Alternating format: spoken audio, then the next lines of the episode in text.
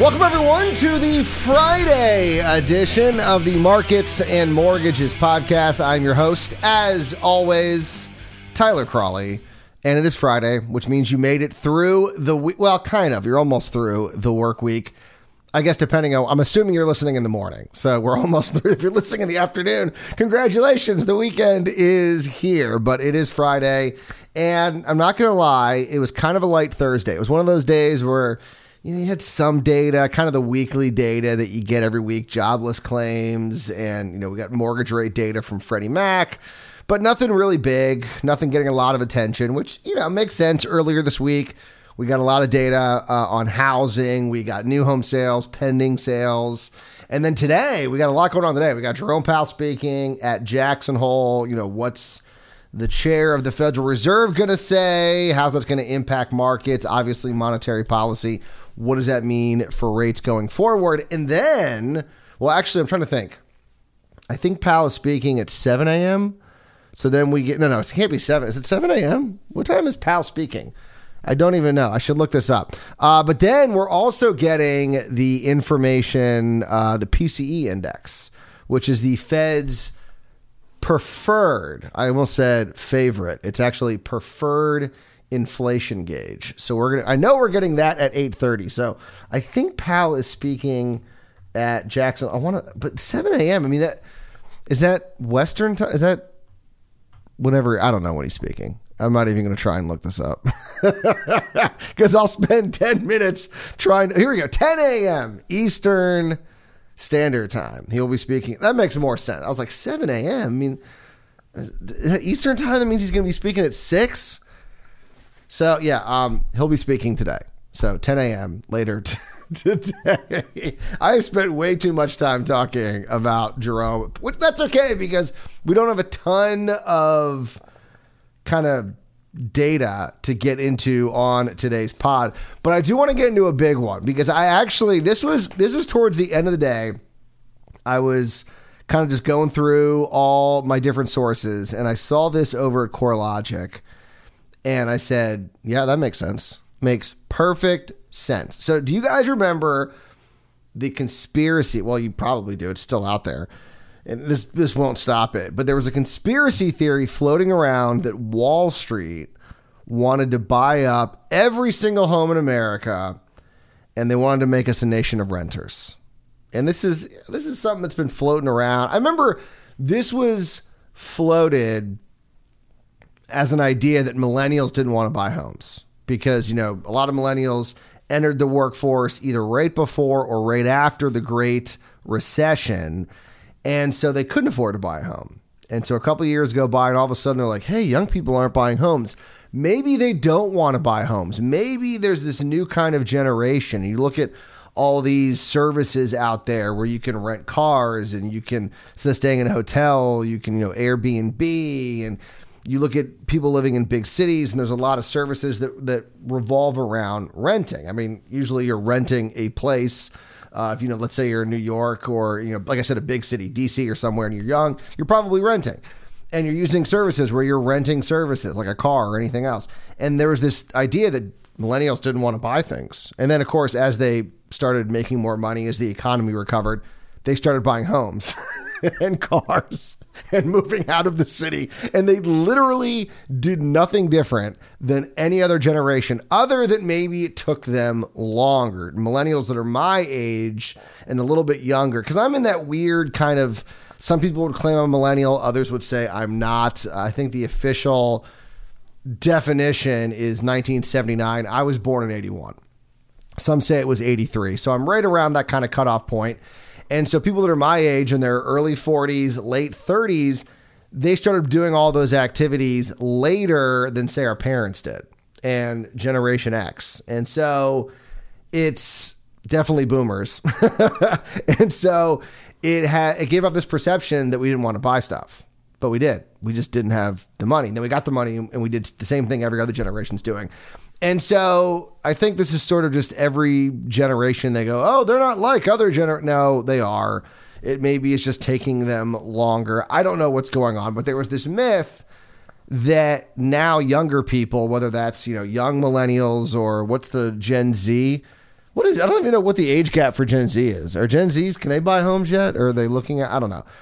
We're going to be a nation of renters, and this also, you know, fed into this idea that corporate America wants to buy everything, and they're greed, and they just want to destroy the wealth because that's the only way you can build wealth, right? Is you have to destroy the wealth of others, which is completely false. That's the stupid idea behind you know socialism, which is there's only a certain amount of wealth and therefore the only way everyone can get it is if you redistribute it which in reality as we all know the way capitalism works is that you become more productive and you create wealth and then you have new wealth and then new wealth and new wealth and new wealth and that tr- and that moves its way through the i almost said trickle down you can't say that trickle down economics that's it's like a trigger word for some people you can't say trickle down economics but that's that's the way it actually works. That that at least that's that's what I believe.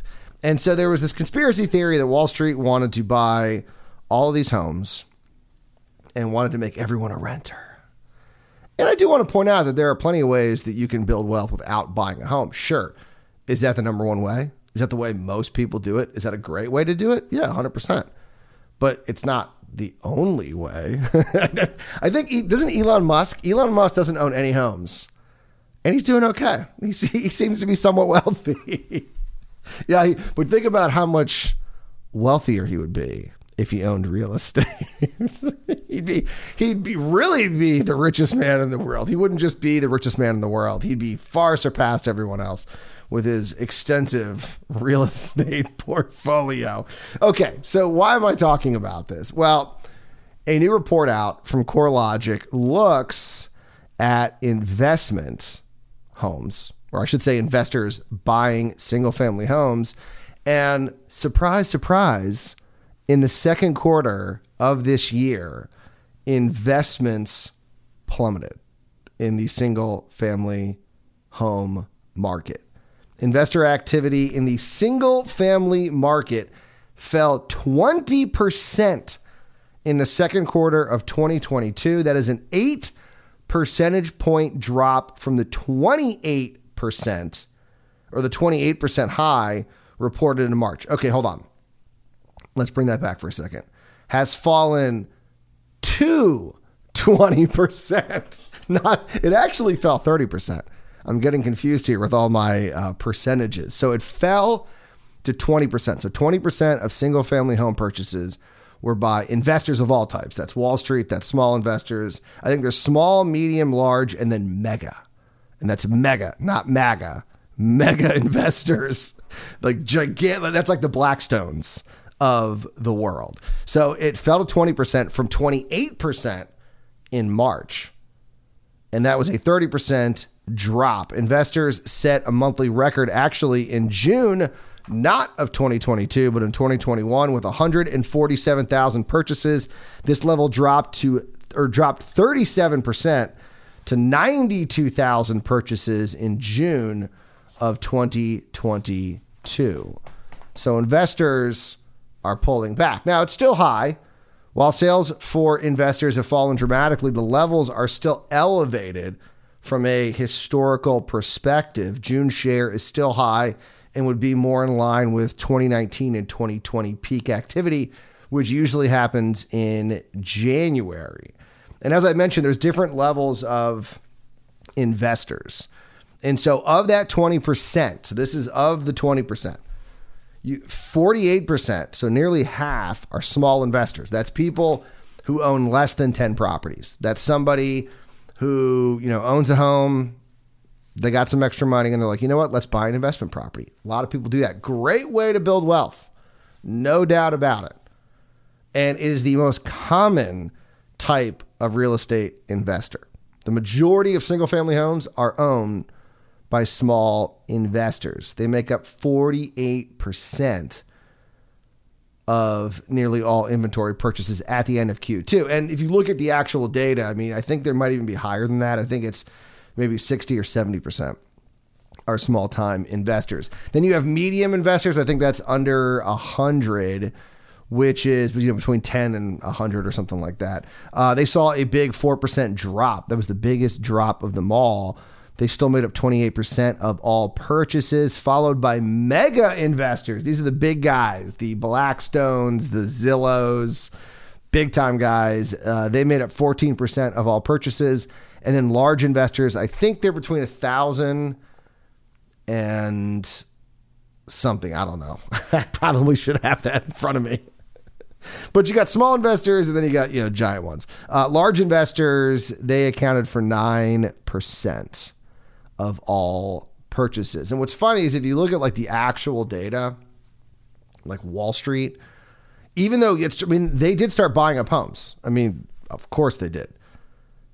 And even at that point, I think if you looked at all the numbers, they still, you know, big investors, mega investors, I think they own like 2% of all. The, so it was, it was, they would need to be buying like 100% of homes every single quarter for a couple decades in order for them to be able to get to a point where they would own all the homes and make everyone a renter. So the big question is is this surge over? This this push for big investors and mega investors. You know, we're seeing big even medium investors, we're seeing big drops.